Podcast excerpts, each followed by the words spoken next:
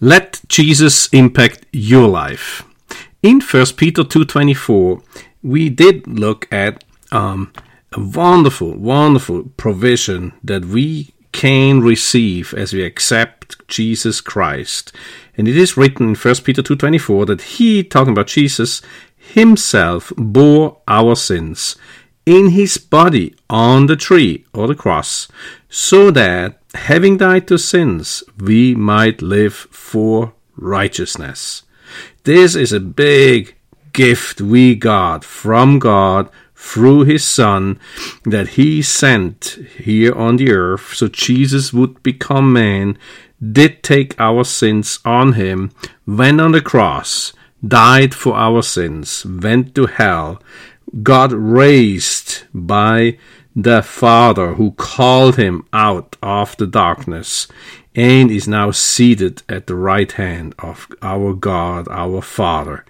And so we might live for righteousness. It's a, such a tremendous, tremendous gift that we got if we accept. And I sure hope you all listening here have accepted this gift. Now, in this same verse, 1 Peter 2.24, it is also written, By his wounds you have been healed, or by his stripes you were healed. So there must be more than salvation. I do not underestimate salvation. What a miracle that uh, he provided. What a grace, what a love, what a tremendous, tremendous um, miracle he did here so that we can be adopted back and we can call ourselves children of the Most High and can call God Father. So it's tremendous. But there's this second portion, and he points out that through Jesus, more of those promises got converted into provisions. And this one talks about healing. In Greek, uh, it's um, the word is called iaomai, and what it means is to cure, to heal, to make whole. And it comes up 28 times in the New Testament, so it has an importance for New Testament newborn believers. Now, a lot of people say it's just figuratively to set something free, which is certainly a portion of it, but I want to prove that it is way more than just figuratively. Some say, well, this was just Jesus healing people as he walked the earth. And some others say, well, with the last apostle, uh, that power has ceased.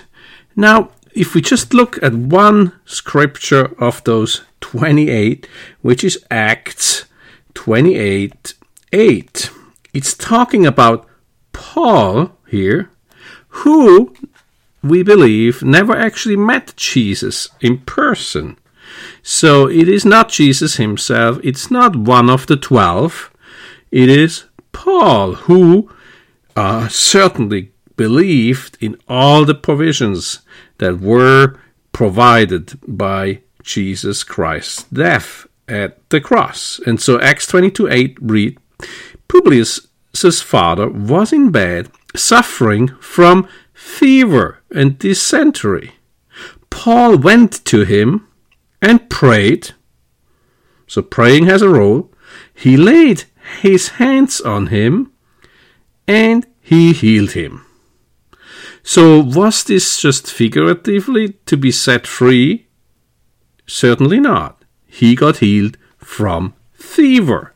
So we can absolutely take this as um, a concrete provision. We can this take as literally as we can if we can believe that this is meant to provide healing to our bodies. So if you take a look again at 1 Peter 2:24, you also see and here we start to talk more about faith. It is written in past tense. By his wounds you have been healed. Or you were healed. So, what does this mean? This means Jesus did his part. Healing is a provision. There's nothing Jesus has to do at the current time to reproduce healing. He produced this provision already by him faithfully going to the cross, praise God. So, he provided healing to us all. Literally. And it is there. The, the question is, and this is where a lot of us struggle, can we receive it? We looked at that um, the last time. Can we receive it? If we believe in our hearts and confess that it is mine, that I already received it, it shall remove your mountain.